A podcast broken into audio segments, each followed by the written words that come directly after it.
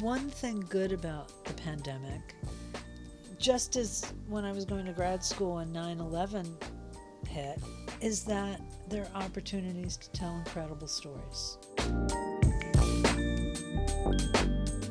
That was Rochelle Canigal, S F State Journalism Chair and Diversity Style Guide Editor. I'm Jeff, and this is Storied San Francisco. In this episode, Rochelle concludes her life story. While working for papers in the East Bay, she got the opportunity to teach a journalism class at S F State. She loved it so much that she decided to get her graduate degree and pursue teaching on a tenure track.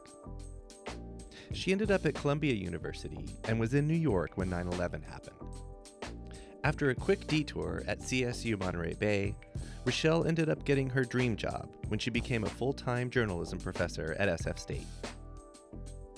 We end this podcast with a reflection on what it means to still be here. Here's Rochelle.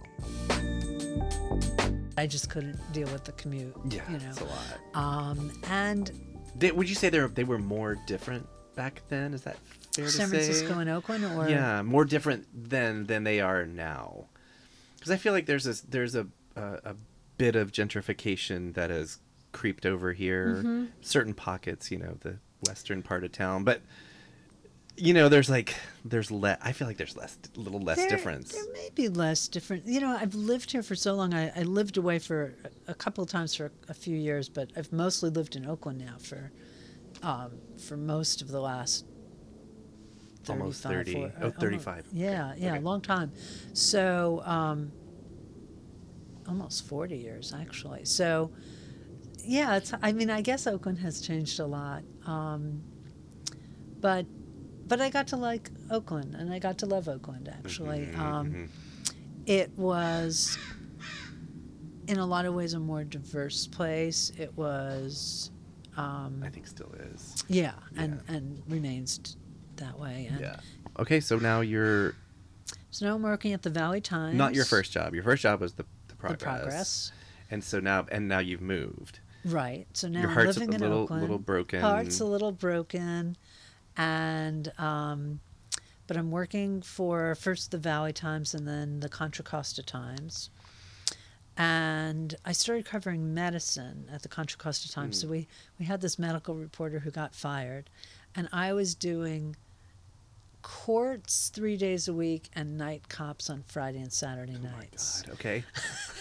and, um, you know, classic entry-level job. Mm-hmm, mm-hmm. And so um, when the medical reporter left, I said, well, d- d- are you going to hire a medical reporter? Nah, I don't think we're going to hire anyone, the editor said. If you want, you could do a story every now and then.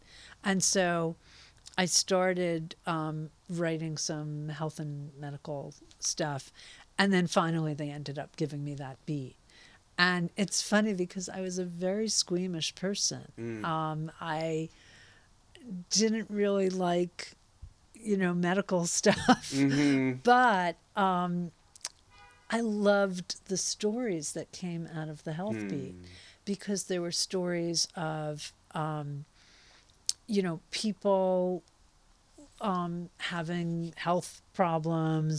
I wrote a lot about AIDS. Mm-hmm. Um, so mm-hmm. this was the um, mid to late eighties. Mm-hmm. So AIDS was a huge huge issue, and so I wrote a lot of stories on AIDS, a lot of stories about um, genetic diseases and new advances in, in genetic um, engineering and, um, oh. and things like that.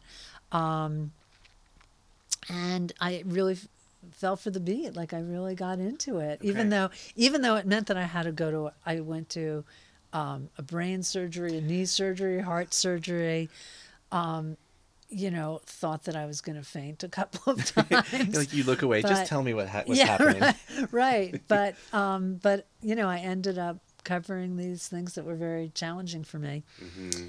And um, then I then I got a job at the News and Observer in Raleigh, North Carolina. Okay.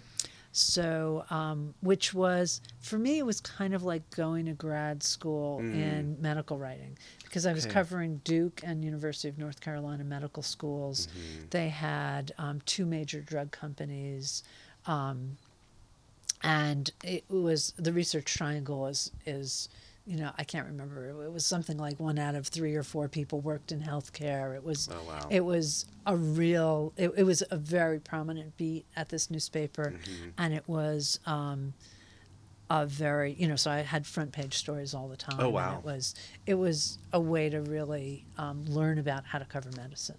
And what city did you live in? Or Raleigh. Town? In Raleigh. Raleigh, okay. Yeah. Okay, and how long were you there? I was there for three years. Okay.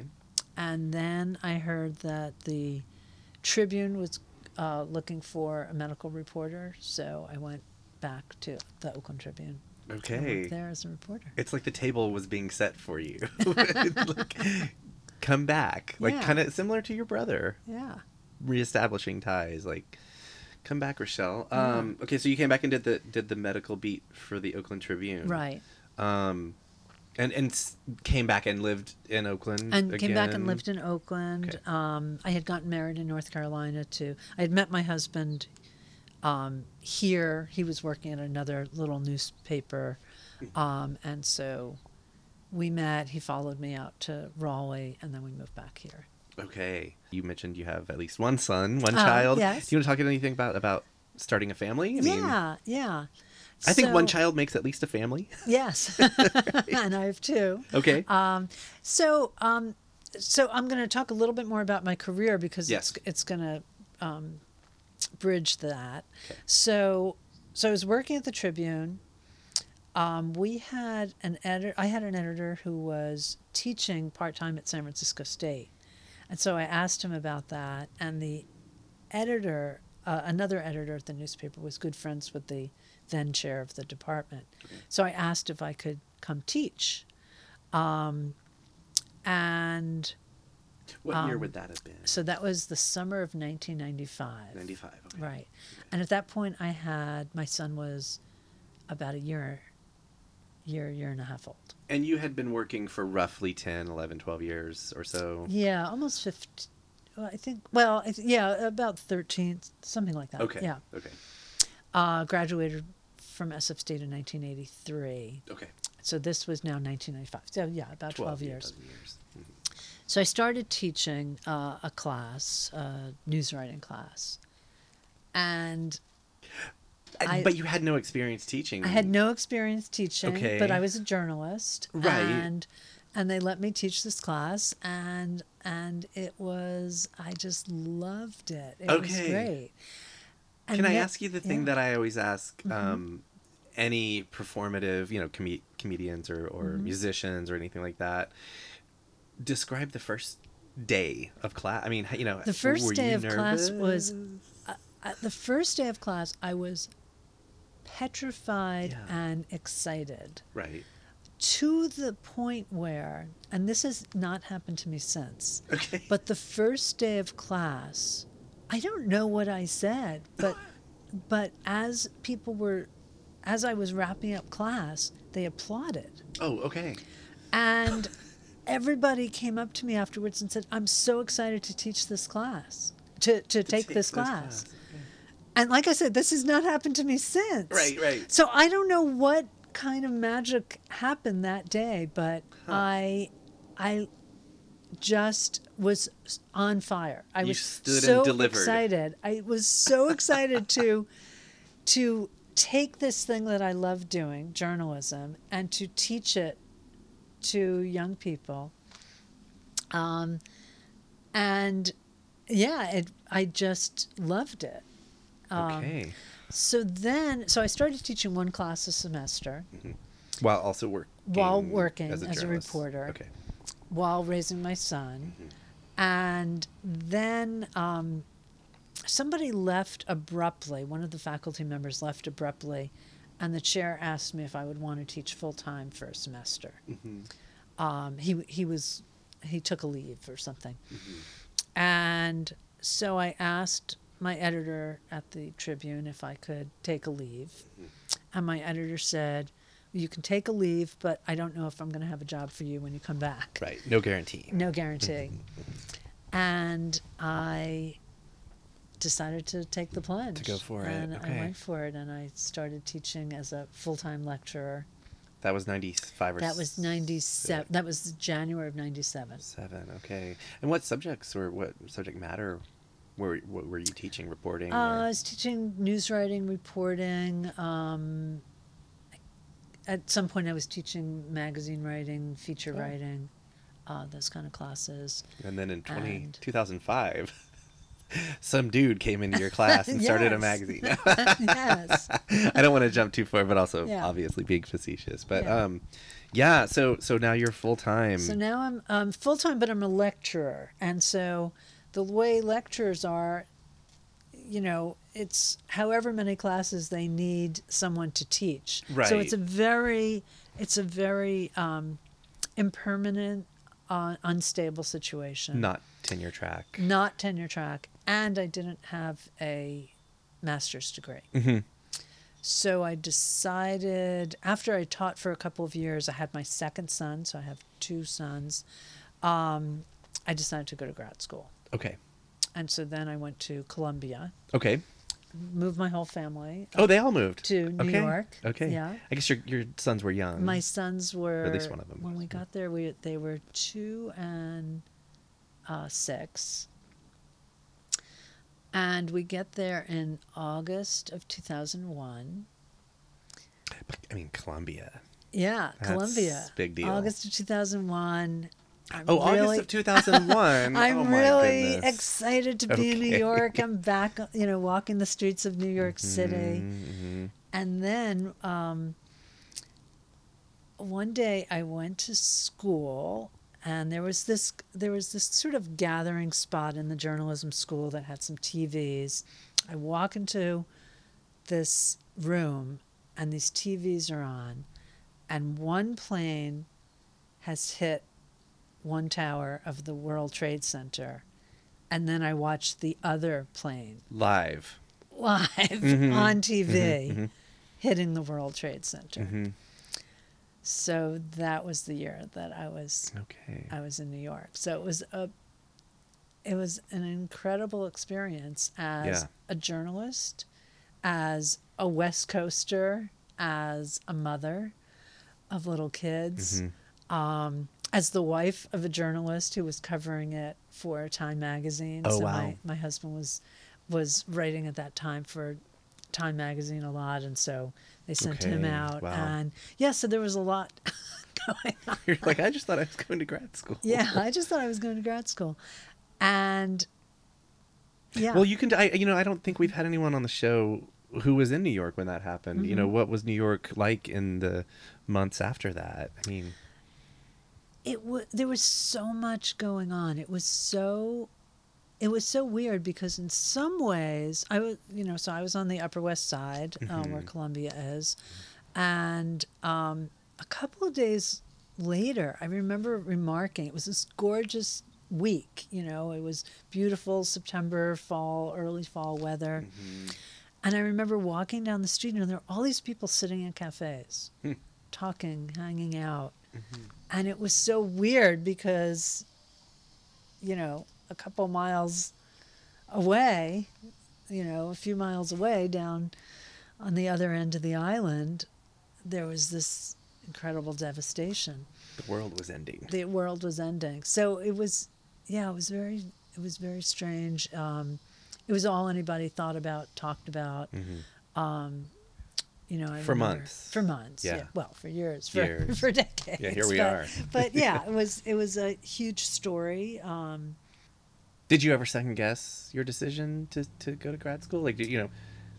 No, okay. no, no. It was best one of the best years of my life. Even okay. though, even though nine eleven, yeah. my father died that year. I'm sorry. Um, but it still was one of the most. I mean, I loved going to grad school. I loved every. And and one thing that was neat was going there. I was in a mid-career program, mm-hmm. which I think they don't have anymore, but it was specifically for um, experienced journalists. Folks who had worked. Folks who had worked. And so we took some classes with the regular students, but we didn't have to take the basic reporting classes and that sort of thing. And what was neat was I was um, not just taking classes to learn the material in the classes, but I was taking notes on my professors mm. and what worked and what didn't work mm-hmm. and what was engaging and what wasn't engaging. As a as a uh, an instructor, as a teacher. Right, mm-hmm. right. And so for me, even though they weren't teaching me how to teach, I was learning how to teach mm-hmm. based on that. So the idea was always get the degree and then come back and try to get a more... Right, more that was the plan. Substantial? Permanent? Well, perma- per- more per- get more a permanent ter- tenure track permanent job. Okay, and is that yeah. what happened? And that's exactly what happened. Okay. Mm. Um, how many... Oh. But not at S F State. Oh. So I got a job at the C S U in Monterey Bay. Okay, not bad. Yeah. And so we moved back to Oakland, and I was commuting to Monterey. Wow. So I had a room there, and I would stay there three nights a week and then come back, and my mm-hmm. husband was basically raising our kids half the week. Okay. And um, I was there for a year and a half, um, and then I got the job at San Francisco State. Okay. Yeah, because, again, I don't have a good memory, but if memory serves, I feel like I was already in the program when you came. Yes. And I, I didn't know your story, so I thought maybe you were just brand new. Yeah, I came uh, I came back in um, January two thousand four. Four, okay, that makes sense. Yeah. So, and so was, but when you came back, were you now hired on yeah, tenure, so I was, tenure track? Yeah, okay. tenure track, yeah. Okay. Mm-hmm. So, I mean, this is this part gets a little bit weird because I'm like kind of implicitly in the story, but what was it like? You're now you're back. You, yeah. It's kind of dream dream achieved. Dream, yes, dream achieved. Um, and so I was back in San Francisco, back at San Francisco State, um, teaching in, I think, the most exciting and also challenging learning environment. Mm-hmm. Um, teaching the students I wanted to be teaching. I mean, I mean, I feel like the students at San Francisco State are just much more, I don't know, you you can't say that certain people are more interesting than others, but I feel like the the students at San Francisco State are incredibly diverse in so many ways, not just race and ethnicity, although that's some of it. Um, I think that um, they have really interesting lives and really interesting stories, and and teaching journalism, I'm teaching students how to look for interesting stories and tell them. Mm-hmm, mm-hmm. And um, at any time when you were a student, when you're a lecturer, now that you're back, at any time in that, like how, how important was sort of the legacy of S F State to you? The student strikes, um, I think ethnic was, studies, all that, all yeah, that stuff. I think that that's a huge part of San Francisco State. Mm-hmm. Um, the um, the history of activism, radicalism, not accepting the status quo, challenging um, the world the way it was, trying to make the world a better place, trying to, you know, ec- caring about equity issues, caring about Um, giving opportunities to people who don't, who may not normally get them. Mm-hmm. I mean, all of those things are so much about what it's like to be at San Francisco State, mm-hmm. to, to be a student there, to be a, um, a faculty member there. Mm-hmm. So I think that's it's that's always huge, just been important yeah, to you. Yeah, yeah, it's really okay. Which came first, Diversity Style Guide or your position as chair of the department? Diverse, uh, let's see, um, diversity, diversity style guide. Can we talk first about that? And, yeah. and I guess just from the beginning, what, okay. where did that come from? Yeah. So San Francisco State's journalism department had a, um, a place called the Center for Integration and Improvement of Journalism mm-hmm. that was founded about nineteen ninety-one or so, so mm-hmm. after I was a student, but before I started teaching there. Right. And um, the center was grant, mostly grant funded. We had some money from the university, grant funded or donation funded, mm-hmm. and it uh, was all about diversity in journalism, making journalism a more equitable place and helping people tell stories of diverse communities. Mm-hmm. um, and also helping students, diverse, you know, students from very different backgrounds um, succeed in journalism. In that way. In that way, yeah. Telling diverse stories. Not mm-hmm. only, yeah. Right. right. So that's been a big part of our department for many years. Mm-hmm. And um, we started to lose funny funding through the digital revolution. Mm. Um, there used to be, at when it was founded, there was a lot of money for diversity, and mm-hmm. that dried up. Um, newspapers were struggling. Media organizations were rethinking their mission, how they presented news. And so diversity sort of was put on the back burner from a lot of, by a lot of foundations and mm-hmm. the places. So we were losing funding, and um, we decided, and we lost our executive director mm. position.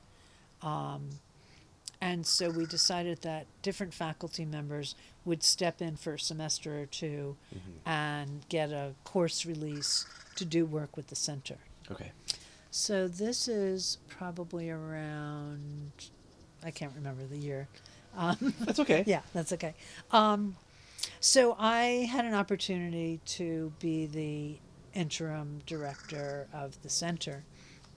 And I knew that there had been something called the Diversity Style Guide, which was a collection of terms taken from a few style guides. So the N A B J, National Association of Black Journalists, Style Guide, the National Center for Disability and Journalism had a style guide, the Native American Journalists Association. So there were a few style guides at that time, and someone had collected all the terms together. Oh, okay. And put them on a P D F, you know, put them, typed them up, mm-hmm. and posted a P D F on a website. Okay. And so when I was in this interim director position, I thought, wow, what if we took this style guide, expanded it, and made it a searchable uh, website? So I got a grant from the Sigma Delta Chi Foundation of the Society of Professional Journalists, okay. and to do this project. And I worked with, and I found a whole bunch more style guides. And so I got permission from these organizations and others to put together this diversity style guide on a website. And as I was compiling this, I realized that, well, there's so much more than just should the B in black be capitalized mm-hmm. or should... Um, Um, you know, how do you use a certain word, or what does a certain word mean? Mm-hmm. Um, that there were deeper issues here. Mm-hmm. And so I um, wrote a book proposal for a book that I ended up writing about half of, and then I also got other people, Vinice Wagner mm. um, and Sally Lehrman wrote a chapter on implicit bias, mm. um, and...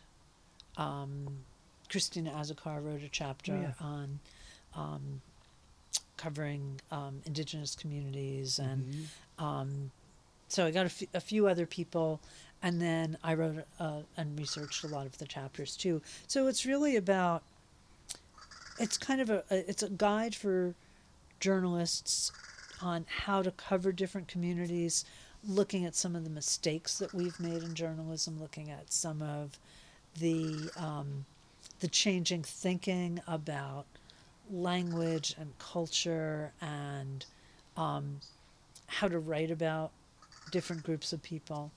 And so then the book came out in, I think in twenty nineteen. Okay. Well, and, and the website was already up. And the website was up a few years before that, maybe twenty sixteen, I think. Okay. And it, but it wasn't, what, would you say it was only for journalists or only for students? Well, I mean, it's it's on the World Wide yeah, Web, right? Yeah, so. Exactly. It's funny because I thought of it as something for journalists, journalism students, and sort of other media writers. Mm-hmm. And what's happened, um, particularly since the killing of George Floyd, is that lots of people are thinking about this. Mm-hmm. And so I've um, I ended up doing a lot of consulting work with media organizations, um, and and also communications professionals. So I've um, wrote a style guide for Freddie Mac.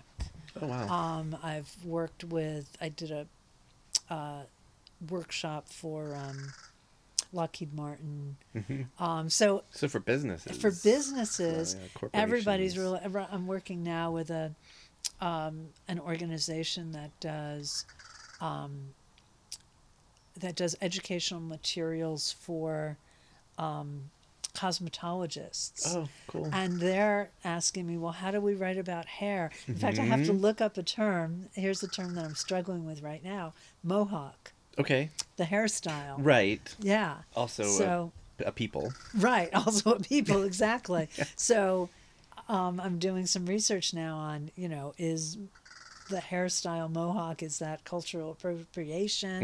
Mm-hmm. Is it seen as offensive? Mm-hmm. Is it, um, or is there another term for it? Mm-hmm. So that's the kind of research that I've been doing um, yeah. for the Diversity Style Guide. I mean... St- Silly question, but that work must be very challenging but fulfilling. Oh, it's so it's so ongoing. Challenging, and There's so and, many. and what's interesting is that with each group that I'm working with, the issues are somewhat different. Mm-hmm. So with Freddie Mac, for example, I was working a lot on housing and terms for terms related to the problem of homelessness and um, and um, redlining mm-hmm. and the history of um, oppression and segregation, gentrification, gentrification, all of, it, all of displacement, those, yeah, yeah, all yeah. of those kind of terms were coming up. So, you're the chair of the freaking department now. Yeah, that's yeah. amazing.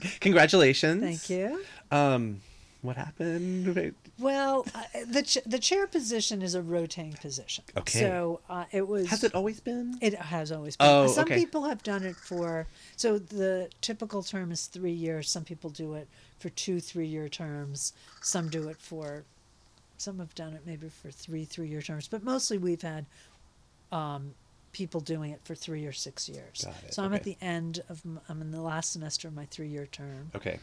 And it um so through COVID through COVID yeah okay. so most of the time I've been chair has been through COVID, and it's thanks been, universe yeah it's been a very very challenging yeah time to be I don't mean to uh, make light of it um mm-hmm. for sure yeah do you want to talk about those challenges sure, at yeah, all I mean yeah, I don't think most people aren't teachers uh-huh. of any level, but um certainly somewhere. But um yeah, let's let's hear what that's like. Yeah. So um well, in March we got the word that we were all going to online learning for what we thought would be a couple weeks. Weeks, right? I remember that. And um so cute in hindsight. Yes, I know. Just it's, a couple weeks. It's it's hard to hard to remember that, but mm. um and so we were trying to figure out, well, how do you teach online? There's this thing called Zoom, which um I guess we had used Zoom a little bit before that, mm. but certainly not to the extent we've used it now. Mm-hmm. Um, how do we teach multimedia skills mm-hmm. online? How do we teach photography? And in the the early months, you know, we were pretty locked down. Yeah. So we were having to decide. We had had this whole um, um, ethos in the department of going out in the streets, interviewing people face to face, um, the idea that, you know, email interviews were kind of useless, phone interviews were better, but really the gold standard of journalism was a face to face interview. Mm-hmm. And we were really trying to inculcate that spirit in our students. And then COVID comes and they're barely allowed to go out of their houses. Right. So we were trying to figure out how to help students learn the skills of journalism when they were masked or locked up or whatever. And so, um, yeah, students were having to figure out how to be journalists. And, you know, we have a, a generation of students in our department now who have hardly you know, been face to face with people. Right. Just I'm just thinking challenges all over the place. Yeah. Everything. Yeah. And plus our students, some of them were getting sick. Their family members mm, were getting sick. Right. Some of them lost family members to COVID. It was touching them. They lost jobs. Mm-hmm. Um, they were trying to figure out how they were going to afford the rent. A lot of them were depressed. Mm-hmm. Uh, I say were, but I think a lot of them still are depressed. Yeah. Um, and did you see some attrition, I'm sure? Yes. A lot yeah, of, yeah. Yeah. We lost a lot out. of students. So, yeah. So we're all trying to figure out what the after... life is going to be. Mm-hmm. I mean, for, for the journalism department at S F State, but also for all of us. Right. um, can we end on something? So our, our theme this year on the podcast is we're still here. Um, you're obviously still teaching at S F State. Um, San Francisco, I feel like, is still a big part of your life. Mm-hmm. Um, what does it mean to you? We're still here. I think what it means for me, I mean, the one thing good about the pandemic, just as when I was going to grad school and nine eleven hit, is that there are opportunities to tell incredible stories and to share with readers, viewers, audiences, the nuances of how these events are affecting real people. Um, as challenging as the pandemic has been for us personally, economically, um, mental health-wise, uh, psychologically, um, it's also been a time of growth, of finding new connections, of finding new interests, of... Um, of overcoming grief and loss. And I think that journalists, journalism students and journalists are here to tell those stories and to document one of the most cataclysmic things that our country has gone through. Um, this was not just a single event. This was two years of lots of things happening. Yeah, things, two years and counting. Two years and counting, yes. It's not over. Um, two years so far yeah. of, you know, changes in the economy, changes in the society, uh, and the, you know, the, the racial reckoning mm-hmm. um, that's happened, um, I think is, is not exactly related to the pandemic, but certainly grew out of the pandemic. Um, so... So yeah, I think we are still here, and we're still here to tell those stories.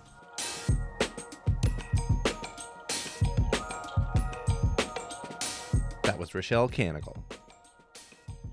On the next episode of Storied San Francisco, meet Jim Argo, a born and raised San Francisco realtor. Episode thirty-six drops next Tuesday, wherever you listen to podcasts. Music for the podcast was produced, performed, and curated by Otis McDonald. Original photography is by Michelle Kilfeather. Aaron Lim of Bitch Talk Podcast is our contributing producer. And the show is produced and hosted by me, Jeff Hunt. Now in our fourth season, we have more than one hundred eighty episodes available on our website, storied s f dot com, or wherever you listen to podcasts. If you can, please rate and review the show so we can reach even more folks. We love email, and we'd love to hear from you. Drop us a line at storied s f at gmail dot com. Thanks for listening. Stay strong, stay healthy, and we'll see you next time on Storied San Francisco.